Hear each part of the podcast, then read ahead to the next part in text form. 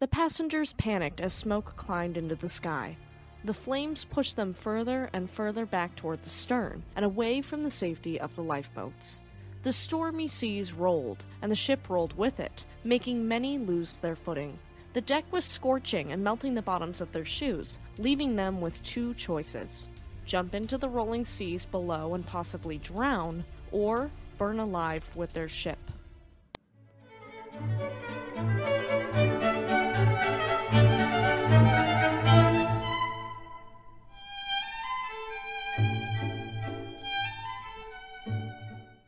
Welcome to Shipwreck Sunday. My name is Eleanor. Just a quick disclaimer for our younger audience before we dive in. This story may be disturbing to some, so viewer discretion is advised. Okay, everyone, let's get into it. We are back to ocean liners after a bit of a break from them. Also, thank you all so much for being patient with me as I took my holiday break. We are back and more ready than ever. Today's story is tragic and bizarre, and we're going to start with a tad bit of backstory. On May 22, 1928, the United States government passed the Merchant Marine Act of 1928 in an attempt to revitalize the shipping market that was already beginning to shift. The act created a $250 million construction fund for U.S. shipping companies to build new ships to replace their older counterparts. And with each loan, as much as 75% of it could be subsidized by the government and was meant to be paid back over the course of 20 years with low interest rates. For shipping companies like the Ward Line, it was an opportunity they couldn't pass up. The Ward Line had been transporting passengers, cargo, and mail to and from Cuba for decades, and so two ships named in honor of Cuba were to be built. SS Oriente, named after the Oriente province in Cuba, and SS Morro Castle, named after the stone fortress and lighthouse in Havana. SS Morro Castle was an American ocean liner built for the Ward Line by Newport News Shipbuilding and Dry Dock Company in Newport News, Virginia. Construction began in January of 1929 with the ship designated as yard number 337. It would cost $4 million to build the vessel, and she was launched on March 5, 1930, being completed on August 15, 1930. Before we continue with her career, let's look at her specs. Since she's an American beauty, all of her specs for weight and displacement will be in imperial tons. SS Morro Castle displaced 11,520 gross registered tons and 6,449 net registered tons. In imperial measurements, she was 480 feet long, had a beam of 70 feet and 9 inches wide, and a depth of 18 feet and 5 inches deep. In metric measurements, that's 146.3 meters long, a beam of 21.6 meters wide, and a depth of 5.6 meters deep. She was capable of carrying 489 passengers in first and tourist classes with a crew of 240. Something incredible to note about her is that she kept the true spirit of ocean liners alive. What I'm referring to is her classic counter stern. Most ships at the time were being built with a flat cruiser stern. However, SS Morro Castle had the classic curvature of an Edwardian era ocean liner. She also felt expensive and luxurious, which I absolutely love. Her U.S. official number was 230069, and her code letters were MJCR. Her call sign, which is KGOV, is still registered to the ship by the FCC, or Federal Communications Commission, after all this time, and so it is unavailable for use by broadcast stations. Her port of registry was New York City, New York, and she'd sail from here to Cuba regularly. Now, for propulsion and equipment, we have a bit to cover. She had two turboelectric transmissions being fed by General Electric twin turbo generators that fed propulsion motors on twin propeller shafts. With this setup, she could travel an average service speed of 20 knots, which is 37 kilometers per hour and 23 miles per hour. She also had direction finding and submarine signaling equipment. Why does she have submarine signaling equipment? Well, I don't know, because it was deemed obsolete and was removed by 1934. In 1934, she received a gyro compass and echo sounding equipment. Okay, let's continue with her career. It's pretty brief, but we'll cover it all the same. Her maiden voyage commenced on August 23, 1930, and the voyage was satisfactory, with the 1100 plus mile southbound trip taking place in just under 59 hours, and the return trip took only 58 hours. From 1930 into 1934, SS Morro Castle and her sister SS Oriente worked around the clock, punching in that overtime. They were rarely out of service and maintained a steady, happy clientele despite the Great Depression worsening worldwide. We do have to thank the prohibition of alcohol in the United States partially for her success, and this is because it was totally safe and legal for Americans to get a little hammered on their voyages down to Cuba. The rates to cruise with either vessel were also pretty affordable, attracting businessmen from Cuba and America as well as older couples that were more well off. The ships, therefore, were incredibly popular. Things were going incredibly well for SS Morro Castle. And you know what else is going well? This video! If you're enjoying this video, leave me a like, subscribe to the channel for more content, and let me know down in the comments section below. Unfortunately, all good things must come to an end, and for SS Morro Castle, that would be in September of 1934. This half of the story is essentially just a series of unfortunate events nautical style. Her final voyage began as she departed Havana on September 5, 1934, and by the following afternoon, the ship was paralleled to the southeastern coast of the United States. Unfortunately, this area, as well as the entire coast of the United States, is known for what is called a nor'easter. A nor'easter is a storm along the east coast of North America and is deemed as such because the winds over the coastal area are typically from the northeast. They can be incredibly powerful and quite deadly. Throughout the day on September 6, 1934, the winds picked up and intermittent rain started, causing many passengers to retire to their rooms early. However, this isn't the weirdest or saddest part of this journey. Earlier in the evening on September 6th, Captain Robert Renison Wilmot had his dinner in his quarters as he normally would. Shortly after, he complained of stomach pains. Because of his unfortunate passing, command of the ship shifted to the chief officer, William Warms. As day turned to night on September 6th, the winds got to speeds over 30 miles per hour as Morro Castle trotted along up the eastern coast of the United States. On September 8, 1934, around 2:50 in the morning, SS Morro Castle was sailing about 8 nautical miles away from the coast of Long Island, New York, when all hell broke loose. A fire was detected in a storage locker within the first class writing room on B deck, and it only took 30 minutes for the entire ship to be lit ablaze, with the fire licking at her fine furnishings and finishes. As the fire grew larger and hotter, acting Captain Warms attempted to beach SS Morro Castle. However, he had to give up this plan because of the need to launch lifeboats. Within 20 minutes after the fire was found at around 3:10 a.m., the fire had already destroyed the ship's main electrical cables, sending SS Morro Castle and her passengers and crew into complete darkness. The radio stopped working around this time as well, so only one SOS signal was sent out. And to make matters worse, the bridge lost all ability to steer the ocean liner since the hydraulic lines were turned to ash as well. Passengers were cut off by fire amidships and were unable to go anywhere but the stern, so many of them retreated to the stern. However, most of the crew moved forward to the forecastle, separating passengers and crew almost entirely. In many places, deck boards were piping hot to the touch, and breathing was almost impossible in the thick smoke. Passengers were left with one horrible decision as the fire grew worse either jump down to the water that was churned up with enormous waves from the gusts of wind and damn near impossible to swim in, or burn alive aboard SS Morro Castle. A full cast of emotions was visible among the crew and passengers on deck.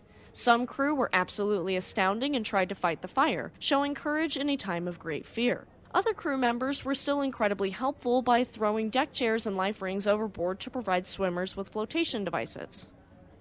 Of the ship's 12 lifeboats, only six were successfully launched. From the starboard side, lifeboats 1, 3, 5, 9, and 11. On the port side, lifeboat number 10. There was a combined capacity of 408 in these six boats. However, only 85 seats were filled, and mostly with crew. Many passengers sadly perished from not knowing how to use the life preservers. When they jumped into the water wearing them, they were either knocked out and drowned, or their necks were snapped and they died immediately. Remember that single SOS signal sent out earlier? It reached rescuers, but unfortunately, they were not quick to the punch. The first rescue ship on site was SS Andrea F. Luckenbach, with two other ships following after Monarch of Bermuda and City of Savannah. They were slow in taking action, but they did mosey their way over to the rescue mission eventually. The fourth ship to arrive was SS President Cleveland, and they launched a motorboat that circled the Morro Castle, and they didn't see any swimmers, so they headed back to the ship, packed up, and left altogether. Two American Coast Guard ships, USCGC Tampa and USCGC Calhoun, arrived on scene, but unfortunately, they were too far to see any victims in the water and therefore were little to no help. The Coast Guard's aerial station in Cape May, New Jersey, also did not send out their float planes until local radio stations started reporting there were dead bodies from SS Morro Castle washing up on shore in New Jersey beaches from Point Pleasant Beach to Spring Lake, which is a distance of about 5.3 miles or 8.53 kilometers.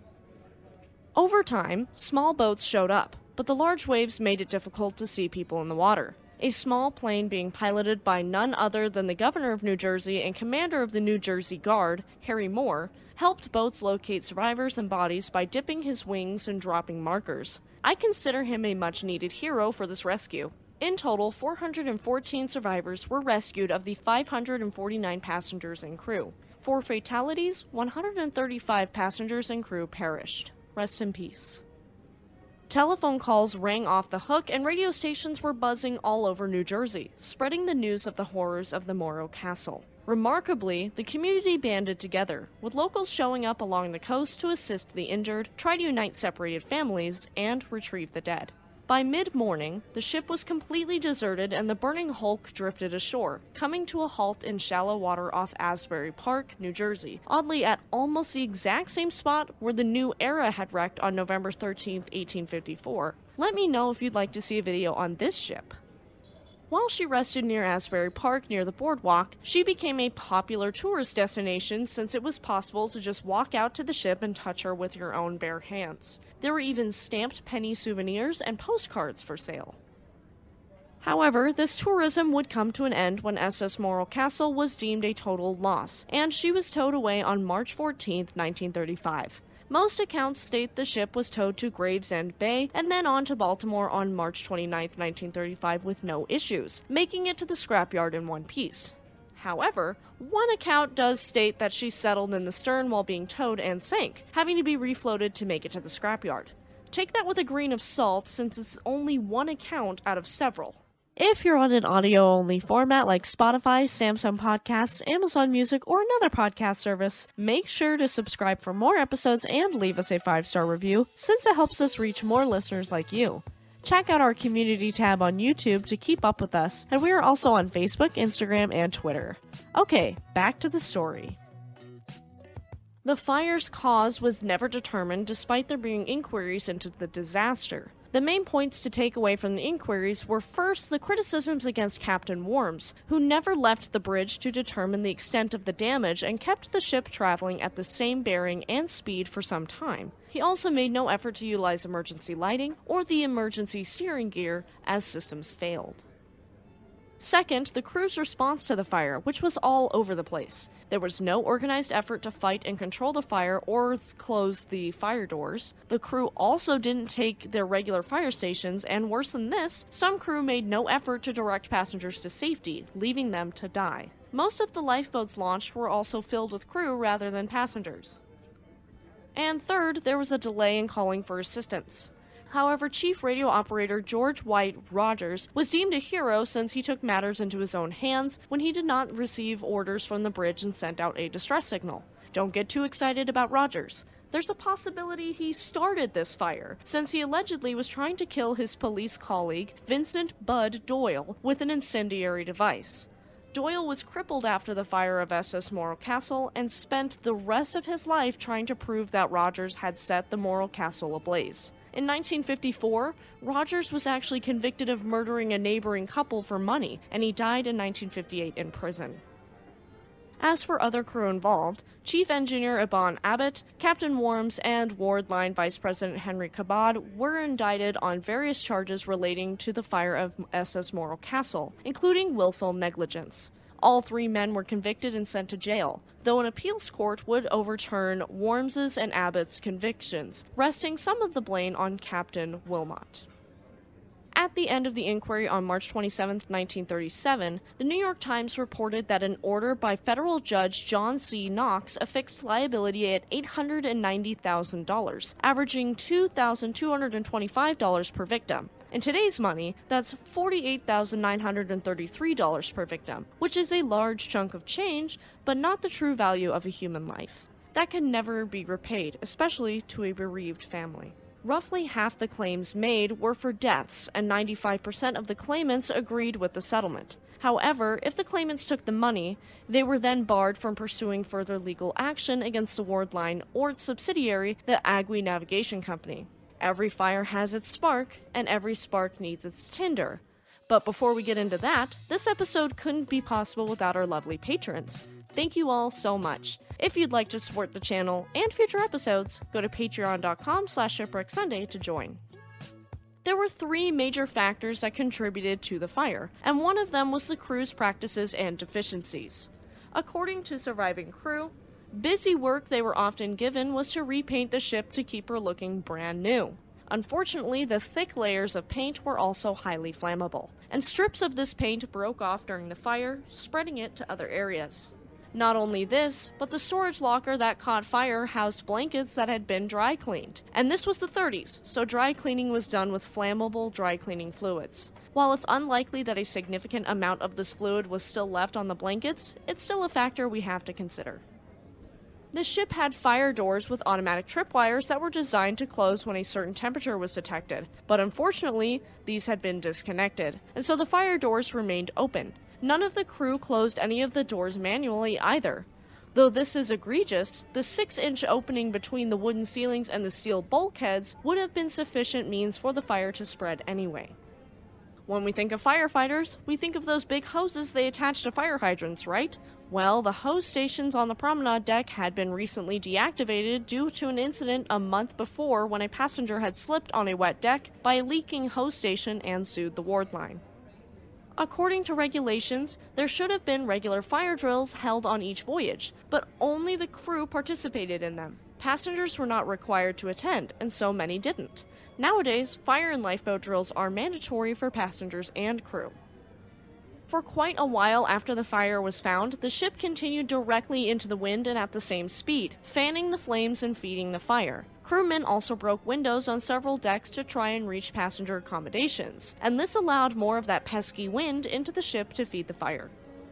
And finally, because there wasn't any definitive action taken to get an SOS message out from the captain, that left it up to the radio operators until the order came in around 3:18 a.m., with the SOS being sent out at 3:23 a.m. After five minutes, the fire distorted the signal, with the emergency generators failing just after this and transmissions stopped.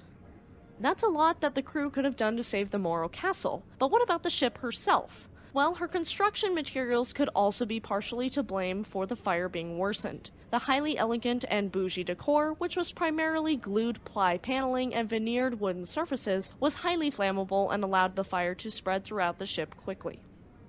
And finally, the last factor we are taking into account is the ship's structure and lack of safety features. Though the ship had fire doors, there was still a wood lined 6 inch opening between the wooden ceilings and the steel bulkheads that we briefly mentioned earlier, and it basically provided a pathway for the fire throughout the ship. The ship had electric sensors that could detect fires in any of the ship's staterooms, the crew quarters, cargo holds, offices, and engine room, but there were none of these sensors in larger rooms like the dance hall, lounges, writing room, tea room, dining room, or library, delaying the response to the fire even more. Aboard the ship were 42 fire hydrants, but you could not use more than six at once. The crew, however, opened almost all of them at once, dropping the water pressure to a pitiful dribble everywhere. The ship also had a Lyle gun, which was a line thrower powered by a short barreled cannon and was intended to fire a line to another ship to hasten passenger evacuation. And it was stored in the writing room, where the fire originated and rendered it useless. This gun exploded just before 3 a.m., breaking windows and spreading the fire faster. And finally, according to surviving passengers, the fire alarms aboard SS Morro Castle weren't like blaring, annoying, and frightening fire alarms like today. Instead, they were described as sounding like a quote, muffled, scarcely audible ring. For someone with tinnitus like me, they might not have even heard it. As for the victims, some of them are buried in the Mount Prospect Cemetery in Neptune, New Jersey, along the coast. The rest were either lost to the sea or recovered and buried by their families. On September 8, 2009, the first and only memorial to the victims, survivors, and rescuers of SS Morro Castle was dedicated. It's located in Asbury Park, New Jersey, on the south side of Convention Hall, very close to the spot where the burnt hulk of the ship came aground all those years ago. The day it was dedicated marked the 75th anniversary of the tragedy. The ship's bell is at SUNY Maritime's Fort Schuyler, and in September of 2023, her 5 ton Baldt anchor was recovered from the water in Point Pleasant Beach. Luckily, in modern times, firefighting, fire suppression systems, and fire alert systems have come a long way, and fire drills and lifeboat drills are required for all passengers and crew before leaving any port. We just might have SS Morro Castle to blame for that. Rest in peace to the victims, and I hope the survivors and their families found peace. That is the bizarre burning and mind boggling story of SS Morro Castle. If you liked that story and wanted to hear more ocean liner content, check out our playlist in the cards. Stay tuned next week for the story of SS Noronic, a Canadian passenger ship that was destroyed by a fire in Toronto Harbor and killed over 100 people. Thank you for tuning in to Shipwreck Sunday. Have a great week, and we'll see you next time.